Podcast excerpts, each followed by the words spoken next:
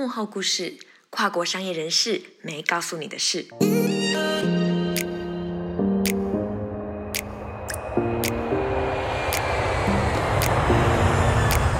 你是否渴望在跨国职场上崭露头角，带出分量？属于你的一场跨国工作之旅，起航喽！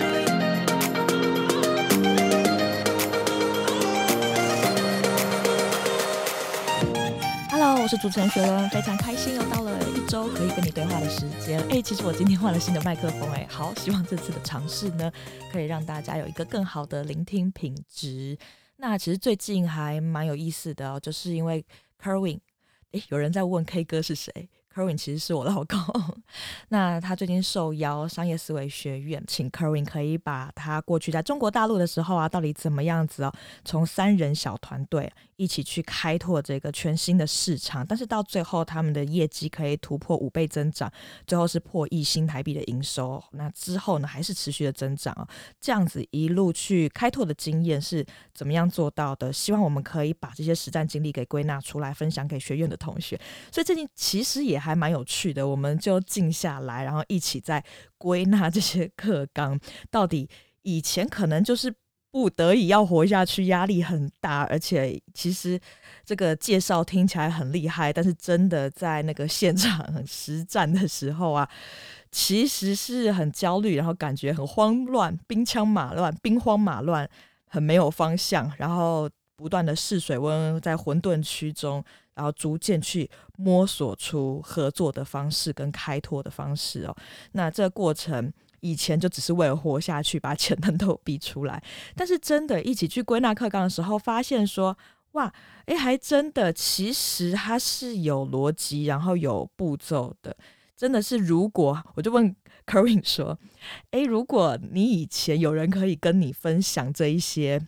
步骤的话，你会很高兴吗？他说：“当然啦，因为自己过去一个人在做的时候啊，其实是非常无助的，所以蛮有意思的。我们也一起去经历到一件事情是：哇，这些东西当我们真的去归纳它的时候，其实它是可以有一步一步的。”步骤不会说那么的混沌或迷茫这样子，所以蛮有意思，就一起在做这个课纲，算是我们最近很努力在做的事情。所以真的是哇哦，才一个半小时的课诶，当然后面有半个小时的时间可以跟 Kerwin 互动啦。但是就是一个半小时的课，他花了我们好几天的时间去归纳、去整理，然后去回忆当初每一个细节的过程是什么促成了每一步的成功。但有很多的失败哦，所以蛮有意思跟大家分享我们最近在做的事情。然后我也非常非常感谢读者，最近有些读者跟我互动，这还蛮高兴，因为我就可以真的知道哦，你是谁，在做什么，在想什么。那最有意思的就是在上一周的 podcast 里面，我就回应佑明的留言，佑明跟我说，他其实根本没有发现我在 podcast 回应他。但是他非常认真，他听了三遍，到了第三遍，他突然发现，哎，我回的人好像是他。听到的时候觉得非常傻眼。那好险，你有听三遍，如果没听三遍的话，你就根本不知道我有在给你 feedback。读者也是太可爱了吧？分享一下佑明的心得。佑明很喜欢许诠的节目，他说他发现，其实不分年龄阶段，其实人好像对于自己正在认真做的事情啊。都会有所焦虑，都会有所迷惘，好像只要你想要把事情坚持做好，都会如此。但是呢，只要我们不断地完成我们的小目标，就会离大目标越来越近了。我觉得这是一个很棒的观念。当我们看清楚这个路径的时候，其实我们就可以去放下我们很纠结的那一些惧怕，去转换我们的目光，把目光放在正面的事情上面。其实这也就好像许诠跟我们说的嘛，心态的调整。很重要，所以他就说：“哎，其实与其我们好像不断去抱怨环境，或者是与其我们去羡慕谁谁谁，那不如我起来学习。我觉得这些都是非常正面积极的态度。所以就跟佑明一起共勉之。那接下来我也要回应 Kimi，非常开心收到 Kimi 的消息。他说这些节目给了他非常多的灵感跟帮助，那非常开心哦。他说因为啊，他听到勇敢朝世界出发的那一集，他说。”这里面很多脑洞大开的思考方式，给了他在写奖学金论文的灵感，让他去发现说，本来觉得申请奖学金这件事情好像非常的困难，但后来他开始觉得发掘商机这件事情其实就是不断的打开感官，搜集情报，做调研。很多的事情并不是那么僵化。那在这样子的一些启发下呢，他对他的奖学金论文有了一些新的想法，然后他就很成功的申请到了以色列的奖学金。我觉得真的很优秀，也非常非常为你开心诶，很期待以后听到大家在不同国家的故事。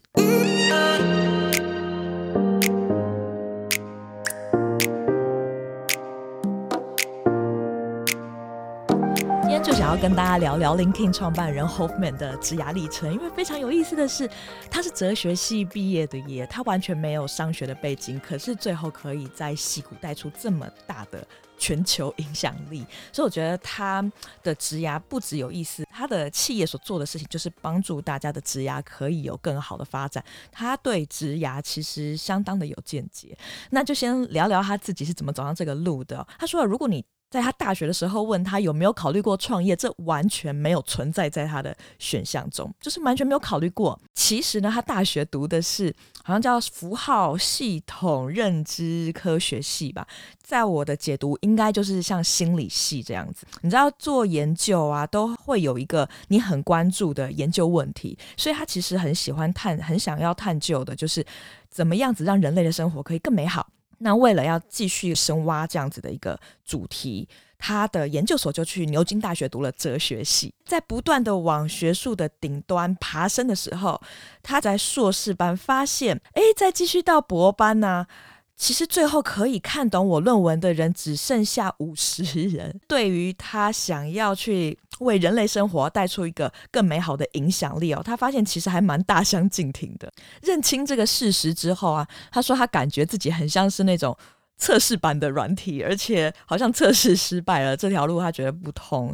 那他还蛮积极的，他就开始想，那怎么办呢？他看当时很多美国年轻人其实都想要去戏谷发展，他其实也蛮心动，也跃跃欲试。但在他里面很大的一个疑问就是，我是哲学系的，我真的对科技是。一张白纸，那我真的有可能在戏谷跟这些理工的天才们竞争吗？我真的有办法在戏谷生存吗？这个地方真的适合我吗？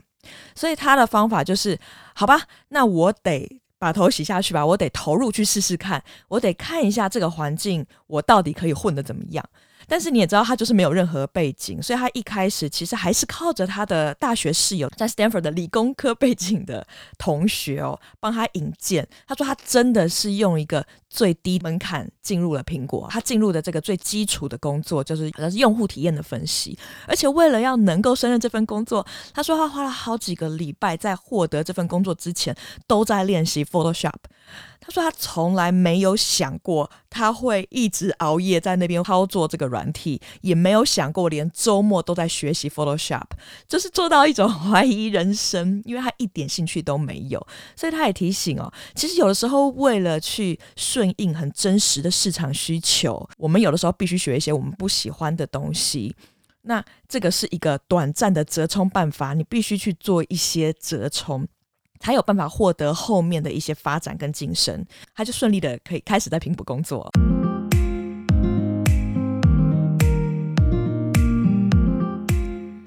他在苹果工作了这段时间呢，他马上认识到一件非常重要的启示，他发现呢，其实更为重要的是这个产品到底跟市场的契合度怎么样，而且这件事情的重要性呢，甚至是超过用户的体验，超过产品的设计。举例来说，虽然苹果我们都知道它的界面是很好使用哦，非常的优秀，但是就算你设计出全世界最优秀的界面，只要用户不想要这个产品，那这个产品就一点用处也没有。他发现，如果我可以去掌握这个产品跟市场的一个契合度，我就可以进入科技圈的核心，而这样子领域啊，可以开启的职涯发展也非常的丰富。但是他也发现，如果你要去掌握产品跟市场的契合度，通常啊，这样这个领域在科技公司里面都是隶属于产品管理部门呢、啊。当他去研究的时候，他发现这个部门要的人都必须要有经验才进得去。这不是一个鸡生蛋，蛋生鸡的问题吗？如果你不给我一次机会让我累积经验，那我怎么样子有经验然后进得去呢？他的策略就是，好吧，既然没有别的路，我先免费兼着做试试看。他要怎么样可以获得免费兼着做的机会呢？诶，他这时候就找产品管理部门的负责人。他呢是有备而来的，他带了一些产品的 idea，他就把这些点子分享给这产品的负责人，而且跟他说，其实呢，我可以把这些产品的概念都写下来，我可以用我工作分内的时间之外，我可以继续来做这些事情。而这样子的一个尝试成功了，这个产品部门的负责人真的帮他看了他很多的产品构想，提出了许多的建议，也给了他很多的鼓励哦。所以从这件事情啊，他就得到了三个收获。第一个是他发现自己真的有本钱可以待在科技业，因为从这个互动的过程中，让他看见自己是有一些 sense 的。而他到了苹果工作，其实就是为了要去看看自己到底有没有办法待在西谷发展，所以他得到了一个第一个答案。而第二个是很重要的是，他找到了他的方向。他发现在这个科技业界里面，最重要的一件事情是产品与市场的契合度。所以第三个。具备产品策略，可以帮助他在商界发展到最高层级。所以来来回回就在这个免费兼差的过程当中，他自己也累积了不少丰富的经验。他就顺利的转到了日本的 IT 公司富士通，去那边正式的开始他的产品经理的生涯。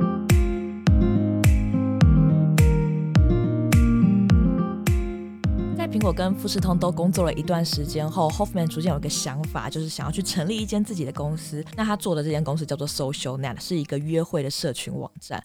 与此同时，其实 PayPal 也请 Hoffman 去做他们的董事。那 Hoffman 就答应他们，啊每天半夜前啊，我就会回你们电话，给予一些帮助啊建议。那这时候，Hoffman 对职涯的一个打算就是说，如果我的公司没有成功的话，我就回到一般科技业工作，或是看看有没有机会加入 PayPal。而且我的创业经验对我来说，转到一般的科技公司，或者是加入 PayPal，都是一个很 smooth 的一个转换。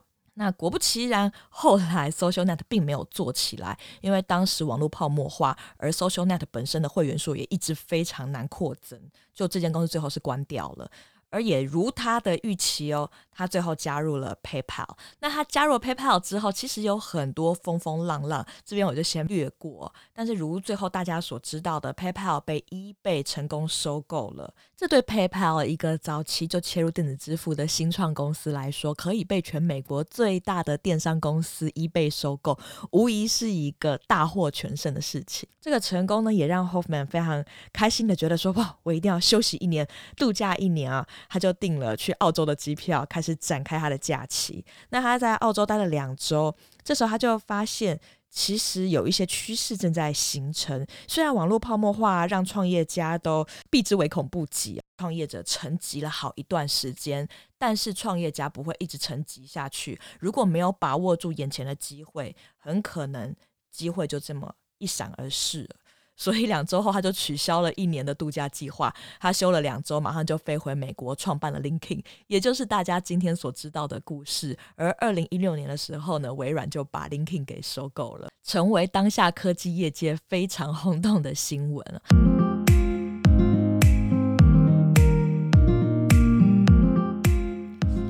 的故事非常精彩哦，可是你也会在这些很有趣的情节背后啊，去看见说他对他的职涯其实是很有想法的，尤其是他什么大风大浪没见过嘛，他就在那个风口浪尖上看尽了一切的浮沉，也经历过一切的挑战。创业成功过，也创业失败过，什么场子没见过？到最后，他发现，其实人在面对自己职涯的时候，就跟做一间新创公司一样，尤其是在戏谷这么竞争激烈的环境发展，你会发现说，其实一间公司或一个产品要在市场上取得成功，就很像是一个人在职场上，他也需要做出他的识别度。好，我们就先来看看这一个创业家他在经营公司里面有哪一些启示哦。所以，一个创业家的角度来说啊。他的基本条件就是我一定要比对手来的优秀，而且是很大幅度的优秀。因为这个世界充满了各种资讯、各种产品、各种公司，那其实顾客根本没有时间去区分细微的差异是什么。所以，如果一间公司它的产品跟它的服务没有巨大的差距的话，就不会有人注意。所以，一间公司它要营造的是一个跟对手之间巨大的差异。什么是巨大的差异呢？其实 Hoffman 举了一个有趣的例子，就是有一间网络鞋店叫做 Zappos。那我们知道，一般我们在网络上买东西啊，如果不适合的话，它大概在美国是三十天之内我可以去退货，但是你要自己去付运费。那 Zappos 的做法就很不一样，我它是我一年呢都包你可以退货，而且运费就我们出，一年让你随便的免费退。除此之外，一般人呢，就是如果要写一些退货条款，他可能就是小小的放在下方，但 Zappos 就明目张胆的把它放在网站的最上方，还有一个大图可以让你看得非常清楚，给客户的一个标语叫做“好到有点夸张的客户服务”。所以这样子的一个网络鞋店，就马上吸引了几百万的忠实用户哦。最后，他就用超过十亿美元的价格被亚马逊收购了。你就会发现说，诶，这样子的一个网络鞋店，确实跟当下其他的网络鞋店的做法完全不一样，马上可以使它独树一格。非营利慈善机构 Do Something 的执行长啊，Nancy 啊，他说：“那你看看，你就是最早的，或者是你是唯一的，或你比较快、比较好，又或是你比较便宜，都可以哦。优秀的创业家。”当他们去推出有竞争力的产品的时候，他们通常都可以很有自信地说出来啊，哦，我的顾客找我而不找其他的公司，是因为这个这个这个原因。他可以很清晰、很有自信地说清楚。如果一间公司它在市场上要胜出，都需要去带出自己的优势，而且跟对手是要有极大的差异，做出自己的识别度。今天我们怎么把这个原则也运用在自己的职涯里呢？虽然我们不是卖鞋嘛，但我们卖什么？卖脑力。我卖我们的技术，或卖我们的活力哦。你未来的老板啊，当他在看履历的时候，他都是从一些跟我们差不多资历、差不多学经历的人，所以老板们面对的都是一群条件不会差太多的求职者嘛，蛮难去辨别当中的差异的。所以，如果你想要在职场中、市场中开创出一条跟其他专业人士不一样的路啊，你要跟创立一间公司一样，你要很。能够自信地说啊，公司会录用我，而不是用其他的专业人士，是因为哒哒哒哒哒哒原因。那对于你很想要积极去争取的这个机会，你要想想看，你要怎么成为最早的那个人选呢？唯一的人选呢？最快的人选呢？或者是比较好的人选，或者是比较便宜的人选？哦，你可以提供什么难以取代的价值呢？呃，我们可以看看 Hoffman 的说法，但在讲 Hoffman 之前呢、也提一下史蒂芬科维，因为之前在教大家怎么做优势定位的时候，我有分享过史蒂芬科维的观点哦，就是怎么样在你身上去组合出属于你个人特质、个人特色的那一个优势组合，因为当你组出属于你的优势组合的时候，没有一个人会有一模一样的组合，所以大家有机会可以再回去听那两集。帮助你可以去了解自己。那今天因为 Hoffman 他是一个创业者，他用创业的角度来看怎么去经营质押市场，所以他的 approach 也很有意思。他结合了史蒂芬科维有很多很相像的地方，但也有很多呃不一样的想法。我在这边就跟大家分享哦。史蒂芬科维讲的是你的优势组合哦，三个东西拼成的优势组合。Hoffman 他说的是三块动态拼图。这个拼图有一些内容跟史蒂芬·科文很像，有一些哦不太一样。那我就来跟大家聊聊，就是这三块动态拼图怎么组成你的优势呢？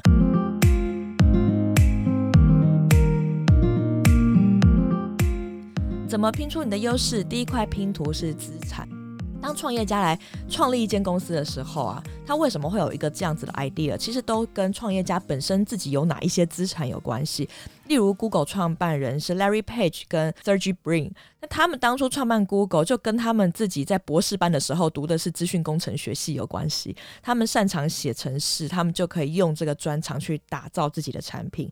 或者是说，像 Trump，他之前其实是房地产老板。那他为什么可以成立这个房地产开发商的公司呢？其实他在开公司之前，已经在他爸爸的公司见习五年了，所以这就是一个资产。他脑袋里的东西，他的技能、他的经验、他的兴趣、热忱、专长等等的，都是他的资产。今天就来带大家先盘点一下自己的资产。在你的职涯里面，其实你有两种资产，包括软性。跟硬性的软性就是你没有办法用金钱来衡量的啦，它可能是你脑袋中的资讯啊、知识啊、专业人脉啊，或者是这些人脉对你的信任度啊，你精通哪一些技能，你的声誉怎么样，你擅长哪一些事情。那如果是硬性资产的话，是你列在资产负债表上的东西。它包括你的现金、你的股票。这些东西都很重要，它是你的经济后盾。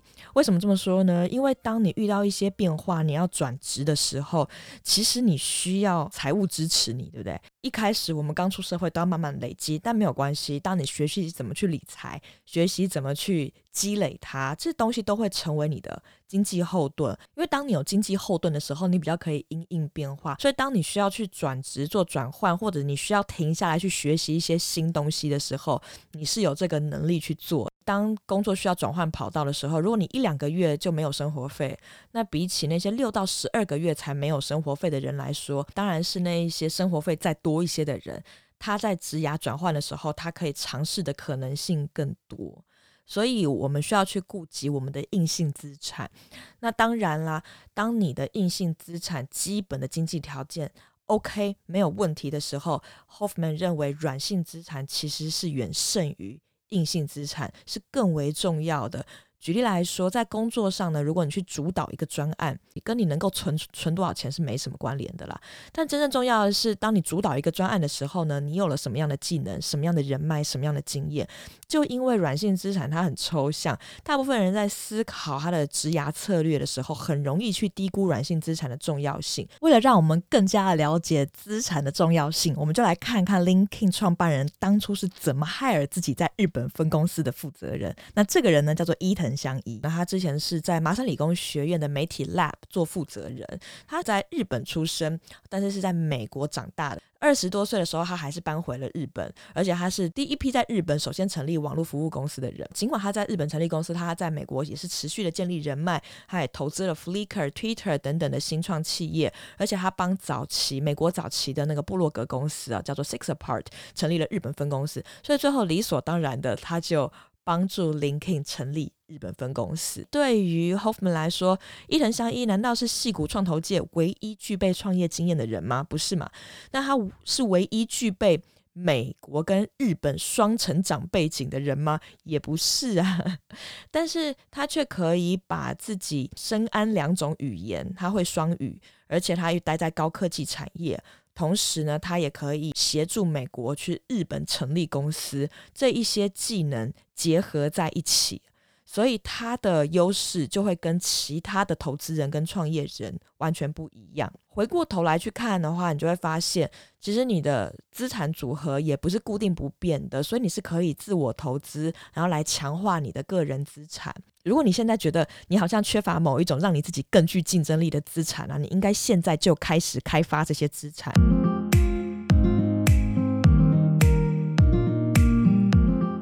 下来就来跟大家分享第二块拼图。第二块拼图就是你的抱负是什么，的价值观是什么。那短期来说，抱负不会变来变去，因为它是你的核心价值观，它是在生活上对你来说到底什么事情是重要的。例如，你对知识。你对自主权，你对金钱，你对原则，对权力，都会有你自己的想法跟价值观哦。那通常来说，它所以它不可能变来变去，因为你一定有你的核心思想，但它仍旧是一块动态的拼图，是动态，就是随着时间过去后，也会慢慢的有一些转变。但再怎么来说，它都是朝着某一个大方向去发展。举例来说，就像是。那个 Jack Dorsey，他是 Twitter 的共同创办人哦，也是 Square 的创办人。那他创立的公司都经历了很大的成长，市值高达数十亿美元。你会发现呢，在这个过程中，他的价值观跟他的 priority 都是一样的。例如说，Twitter 他很重视极简，Square 呢也是一样，很简单、很优雅。所以他的一个价值观就是化繁为简。然后以及他对设计的重视，就是他的公司为什么可以发展的很成功的原因之一嘛。他有了这一些价值观，他会厘清有这么多选项的过程中，他的产品到底要遵守什么样的原则。他知道他的 priority 是什么，他也可以去确保。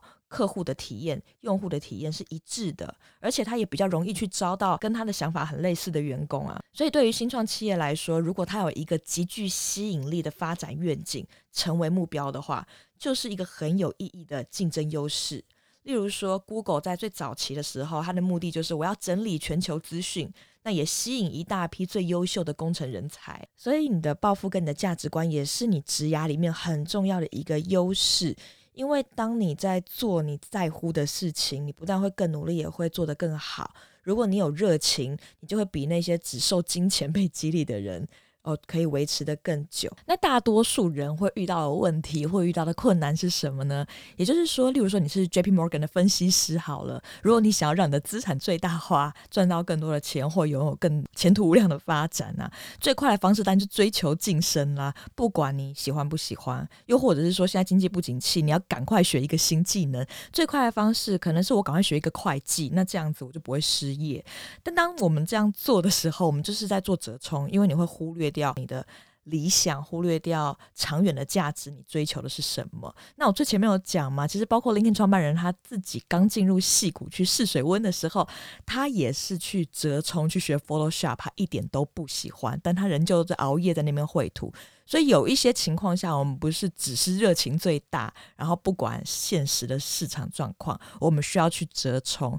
但是呢，也有很多人他会碰到的挑战是，他太顺应市场了，以至于他忘记了他的价值观，忘记了他的使命，忘记了他其实里面。更深远的热情、跟理想、跟抱负究竟是什么？其实这一个优势也常常会被人忘记或被人忽略掉、忽视掉。Hoffman 他要强调的就是，他们是动态的拼图，在一些情况下，可能使命、你的价值跟理想被你放得比较小，但它仍旧是优势，不要忘记它。你可以顺应着市场。然后做一些调整跟变化，这些动态拼图有的时候会比较大，有的时候比较小，但是你要去组合出目前对你职涯最有利的状况，那个就会是你的优势。不要忘记其中任何一块拼图，把它们给拼起来。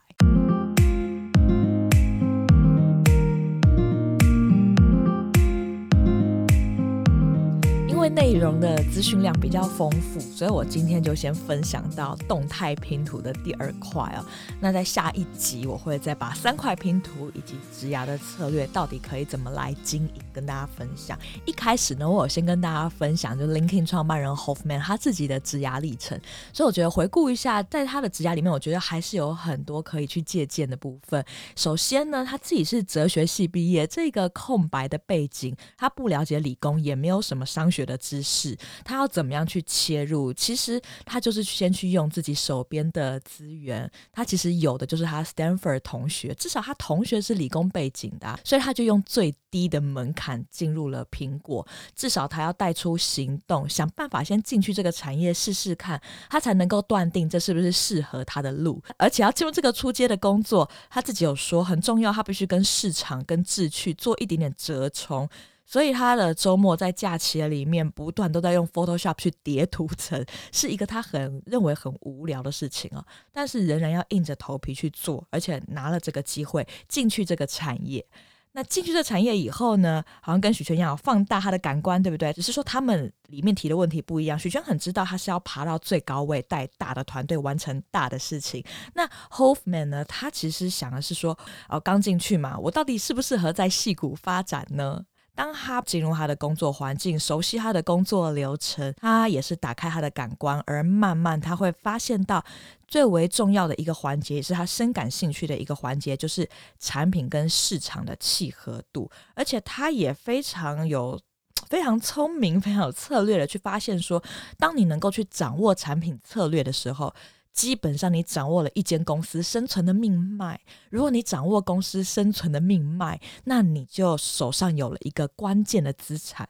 就就 Hoffman 的形容，他说这可以帮助他在商界发展到最高层级，这令我印象非常的深刻。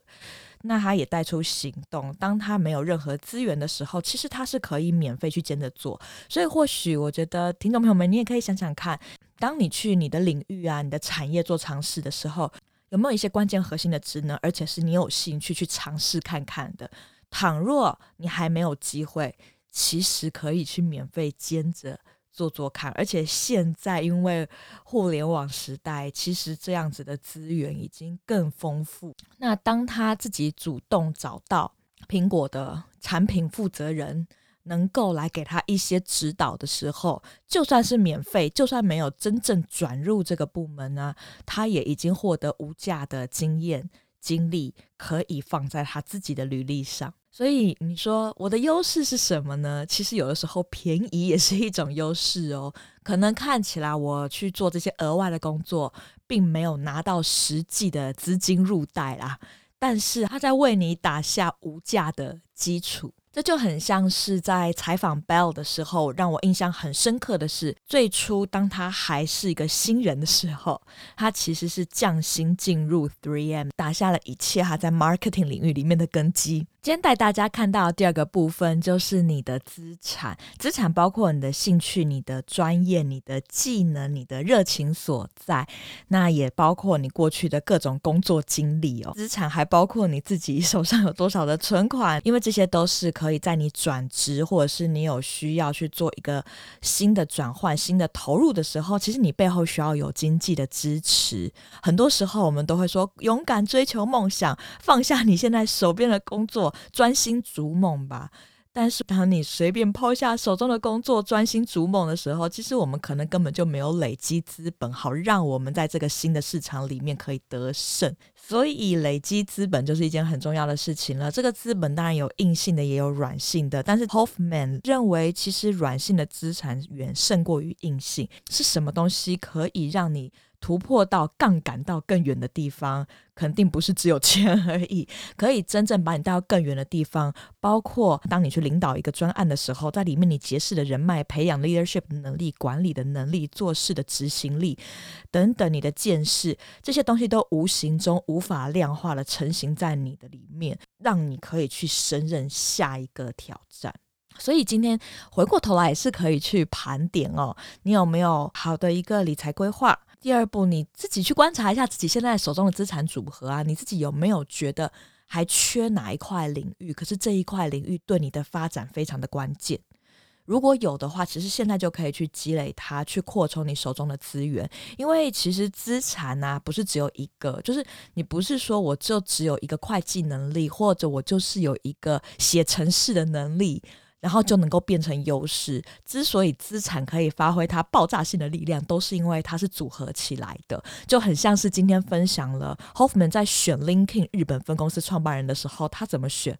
所以他不是只有美日的双语背景，他还包括了他在高科技产业里面的一些积累。他自己本身也活跃在创投圈，而且他自己之前就有帮美国去日本建立分公司。所以其实是这一些不同的资历、不同的背景跟技能是结合在一起，这就很像是史蒂芬·科维说优势组合。那虽然那个 Hoffman 是讲动态拼图，在这一个资产的动态拼图里面啊，他也很强调一件事情：你不是只有一个。资产就可以变成优势的。其实你是很多不同的标签，很多不同的资产是给它组合在一起，那个优势才会出来。就很像是我在史蒂芬·科维那集跟大家说的，之所以你会成为无可取代，是因为真的没有任何一个人跟你一样啊。那你一定要把你自己那一块给发挥出来，而且通常它是跟你的热情，那跟你自己的专长都是有绝对关联的。所以不有人跟你一样，你也不用一直想着去。比输比赢，其实你专注在把你自己打造的强大，然后大家互相帮助，一起变得更强大。其实当这样子的时候，你就能够更用一个稳健的心态，在这个职场上去发挥你自己，去发展你自己。最后呢，我也发现啊，其实 Hoffman 在想一件事情的时候蛮有意思的，他会问一个问题，就是我有没有机会在这个地方做得好？所以他会一边尝试，但是他好像不只是去做那些看起来很有看头的东西，他同时会问。自己在这个领域，他能不能发展下去？他能不能胜任？在这个领域里面，他到底有没有施力点，能够去发挥影响力？我觉得他在做事的时候，他会加入这个评估跟判断。所以，当他只是一张白纸，他进去的时候，他会问这个问题。对于他要的东西来说，他非常的积极。他在一个环境的里面，他观察什么是最重要的事情，到底什么事情才能够发挥影响力？他很快的会发现说。虽然他做的事情很基础，但是更有影响力的东西在于产品跟市场的契合度。当他看见这个事情的时候，他也会进一步的去研究。那我要怎么样子能够去掌握这一块领域呢？而且他还会同时问我有没有可能把这个领域掌握好。他一边试水温，试水温的时候还会观察自己的状态。事实上也真的是这样，因为当你进的那个领域是你有能力、你有 sense，能够把这件事情做得最好的时候，你才可以在那里发挥影响力。所以他不。不断的去试水温观察，但是同时也纳入了对自己的了解、认识、评估跟尝试，把它们整合在一起。而在这些经验的累积里面，就是不断的扩充自己的资产，从硬性的，从软性的。所以今天把这样子一个 Hoffman 的职压历程分享给你们，我自己也非常的有启发，可以去看说，哎，其实我们到底怎么样，好像是一张白纸的去进入一个关键的领域，然后接着怎么样在这个领域里面打开我们的感官，然后去观察最重要的一个核心职能是什么，而且是我有能力去投入的，我有兴趣跟志趣去投入的。那在这个领域里面，我怎么样又再进一步的去累积相关的经验，然后在这个领域里面持续的去发展，把它做到最好。最后，他选上了创业这一条路，这个也是他在大学的时候没想过。可是有时候人生就是这样子哦，跟我们预期的不太一样。但是在每一步里面，你尽情去尝试，你就越可能摸索到下一步你更想去的地方。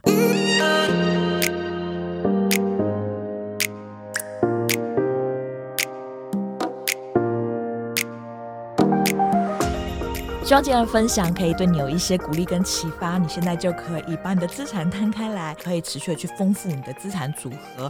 例如说，你想要扩建哪一方面的人脉，又或者是说，在专业技能里面，你需要在某一块领域有一些增强，又或者是在金钱的里面，你要帮自己累积更多硬性的资产，让自己可以在转职的时候有更好的经济后盾做支持。那不管是怎么样，让你的资产组合越来越丰富，更进一步呢，重要的是你要。做出自己的识别度、差异化，而这些东西都是你可以去策略布局。最后一步，你也可以策略性的去思考，看看是不是有一些职能是你值得投入的。而且在你的产业里面，这个职能是有潜力去发挥很大的影响力。数算资产再加上策略性布局，相信在你的职涯里面一定可以再突破到新的一个层级。如果你希望持续的去了解怎么在国际职场上发挥影响力，非常欢迎你来订阅雪伦跟 K 哥的电子报。基本上我们会把 K 哥在全球一流顶尖科技产业所看到的最新趋势，不定时的分享给大家。那雪伦这边呢？也会不断的去采访、整理各国的 leaders 创业家，他们怎么样在自己的国际职场上发光发热。我把这些东西整理出来，希望我们都可以掌握一手的国际职场的动态消息。欢迎你点击在 podcast 框框里面的这一个 link，就可以来注册雪伦的电子报。除了订阅电子报，如果你想要了解在国际职场里面有什么最新的。科技趋势是我可以一手掌握的，非常欢迎你可以加入学人的粉专，我会把我在科技业里面所看到比较新的动态啊，就是定期的每一周我都会有一些分享，这样子你可以抓住职场的最新动态。前两周的大新闻就是澳洲的支付公司被并购嘛，是澳洲科技业里面最大的收购案。其实这个时候你就可以看到所有的电子支付公司，而且就是今天我所聊的哦，就是这个 Jack Dorsey 他所创办的 Square 收购了，你就可以看到，其实，在科科技产业里面有一波新的，不管是 PayPal 或者是。Apple Pay 或者是 Square，他这些电子支付公司，他们都全面进进军到这个先买后付的这种商品。总而言之，这一些动向就是帮助我们在科技趋势发生的时候，我们可以优先 sense 到哦，市场上有哪一些动态。所以，如果你想要掌握这些动态，也非常欢迎加入 Sharon 的粉专。那今天非常开心可以跟你们有这段时间对话，谢谢你把节目收听到现在哦。喜欢这期节目的话，也很欢迎把这期节目转发给你的好朋友，让雪伦的节目可以更多的被听见。那就真的非常的谢谢你，希望你都会有非常好的一周。那我们就下两周再见啦，拜。